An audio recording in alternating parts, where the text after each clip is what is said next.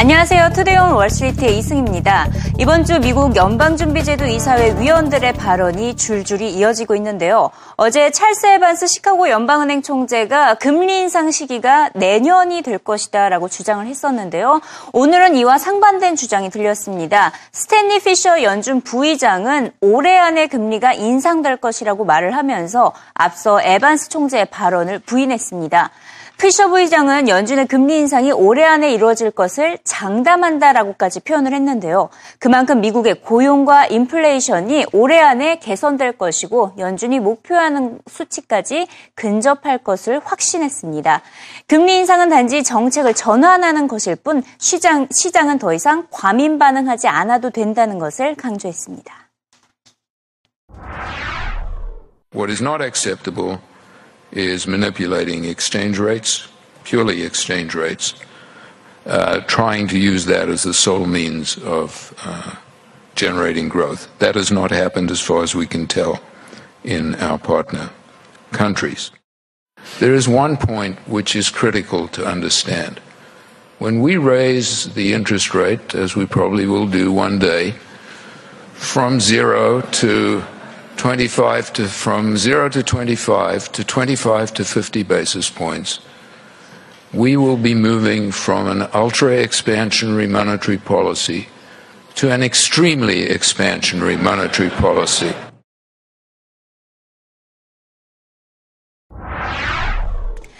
다트머스대 터크스쿨 경제학 교수는 연준이 시장의 눈치를 그만 보고 제로금리에서 벗어나야 한다고 주장했습니다. 너무 오랫동안 저금리 환경을 조성해서 금융시장의 균형이 무너졌다고 표현했는데요. 피셔 부의장처럼 올해 안에 금리 인상을 해야 한다고 주장했습니다. It also made sense that the Fed lowered its path for the funds rate. Their path for the funds rate was too high given how low inflation is, but zero is the wrong number. What doesn't make sense, and I guess I in part agree with uh, President Fisher, uh, the market chose to rally on that. Now, unfortunately, I think the chairman also encouraged them. The Chair Yellen is still trying to create an immaculate tightening in which they're going to raise rates, but no one's expectations are going to be changed. Nothing will happen in the world. And I think the Fed's trying a little too hard for that. So I think uh, I'd split the difference with President Fisher. I think the Fed's still implicitly targeting asset prices, and the market's going to have to have an opinion of its own pretty soon. The U.S. is in a very different place. The economy is doing pretty well here. Look at business profits, ex foreign exchange translation. Look at the unemployment rate. There's a lot going right here. So zero is the wrong number for the risk free rate. Short term interest rates just shouldn't be at zero.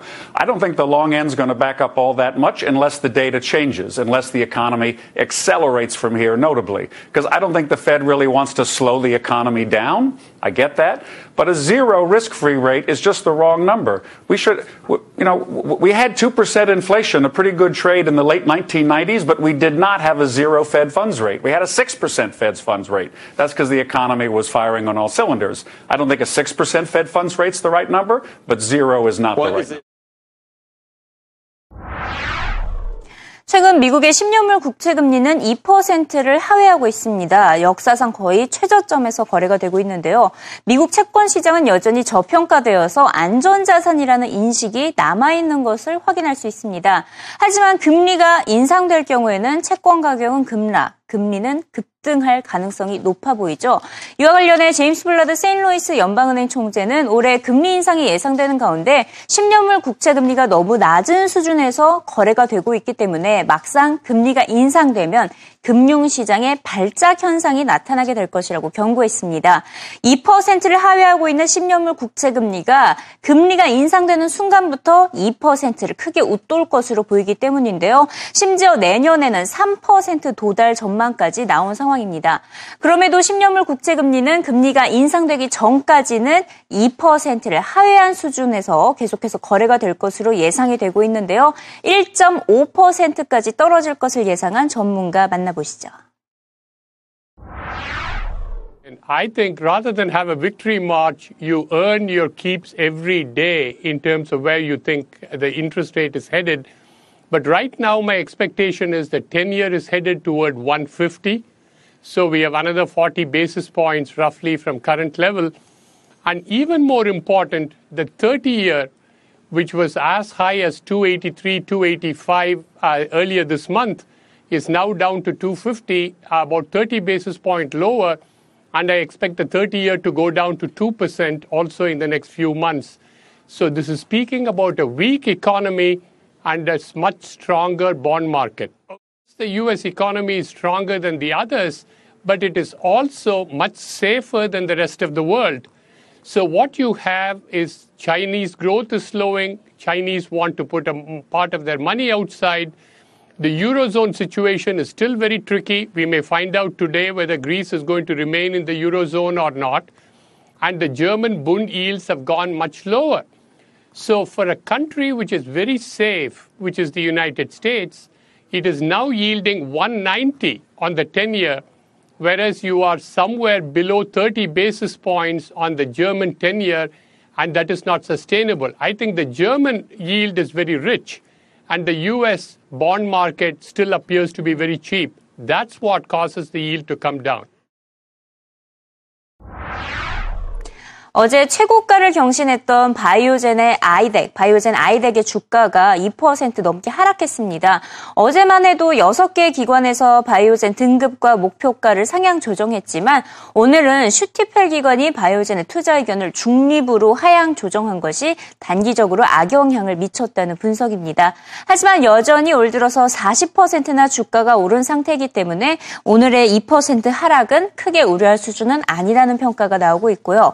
반면 반면 화이자의 주가 3% 넘게 올랐습니다. 네 가지 호재가 한꺼번에 전해졌기 때문인데요. 제프리스 기관에서 일단 투자 의견을 상향 조정을 했습니다. 그래서 일시적으로 주가가 많이 올랐다라는 분석이 나왔고요. 이에 더해서 만성 통증 치료제가 후기 임상 시험에 들어간다는 소식이 주가 상승을 주도했습니다. 만약 임상 실험에 성공을 할 경우에는 시장에서는 2020년까지 매출이 1억 달러 늘어날 것으로 예상을 하고 있고요. 세 번째 호재 바로 하반기에 출시될 예정인 유방암 치료제도 빼놓을 수가 없겠죠. 50억 달러의 가치를 창출할 것으로 예상이 되고요. 또 네 번째는 바로 분사 계획입니다.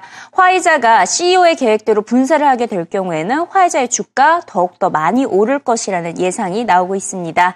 앞서 바이오젠처럼 화이자 역시 신약 파이프라임이 어, 경고하기 때문에 투자 가치가 높은 기업으로 선정되고 있습니다. I don't think it's up today so much on the upgrade as much as the fact that a painkiller medicine they're working on with Eli Lilly has resumed phase three trials. That's just giving more uh, credence to the belief that their pipeline is very strong. They've got a breast cancer medicine that should hit the market in the second half of this year. It's probably a $5 billion medicine. They got a lot going right for them right now. Speaking of franchising, uh, Pfizer, Pete, uh, you franchised Pfizer a long time ago. Yeah, love this name. I, I, I think this thing has nothing but upside still in front of it, Scott. I mean, some of these names have made huge runs. I expect some pauses along the way, but I look at Pfizer right now, and you mentioned the breast cancer drug potential over the next one to two years they were talking about in this note.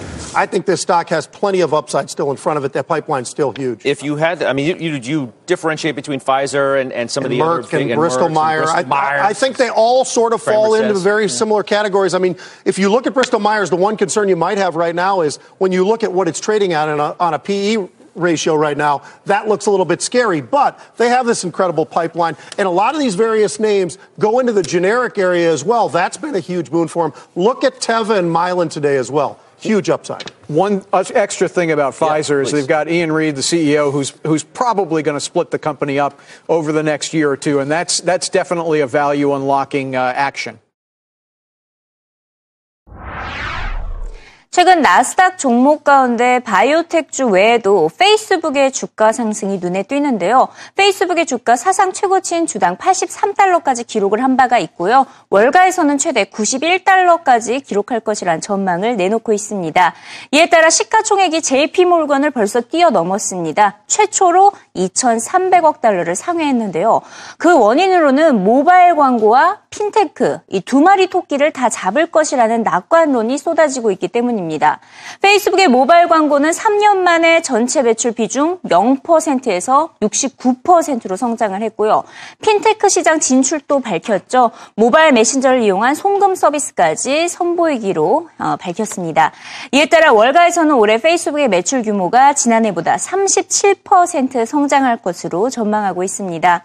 파이퍼 제프리 기관은 페이스북의 수입처가 다양하다고 꼽으면서 네 가지를 선정을 했습니다. 페이스북의 뉴스피드, 메신저, 광고 기술, 오큘러스 이 네 가지 사업 부분에서 엄청난 수익이 예상된다고 예상 어, 예상된다고 진단을 했는데요. 페이스북의 수익성 갈수록 높아질 것이라고 전망했습니다. I mean, if you look at the growth rate, last quarter they grew at 55%. This year, the street's looking for them to grow around 30%. That number's probably a little bit low. But the reason why the market cap can be so big is that this story has some huge catalysts. This year, it's pricing that's been working their advantage. Next year, Instagram. They're not going to monetize Instagram this year. That's really 2016. WhatsApp is uh, after that. And then this Oculus thing, which uh, we talk a lot about, but most people don't talk much about. But this thing is going to be a big deal as far as the augmented reality part of the story. And so I think part of the valuation is the hope of what they can do with a lot of those big catalysts over the next several years. Because a shift in Facebook from being a platform of 1.4 billion users that can do a lot of different things like payments, like you mentioned, to more of a, a platform where they can find different ways to monetize it. So initially on the payment side, the, they're not going to make a ton of money, but over time that they'll just monetize the broader platform, which we can talk more about.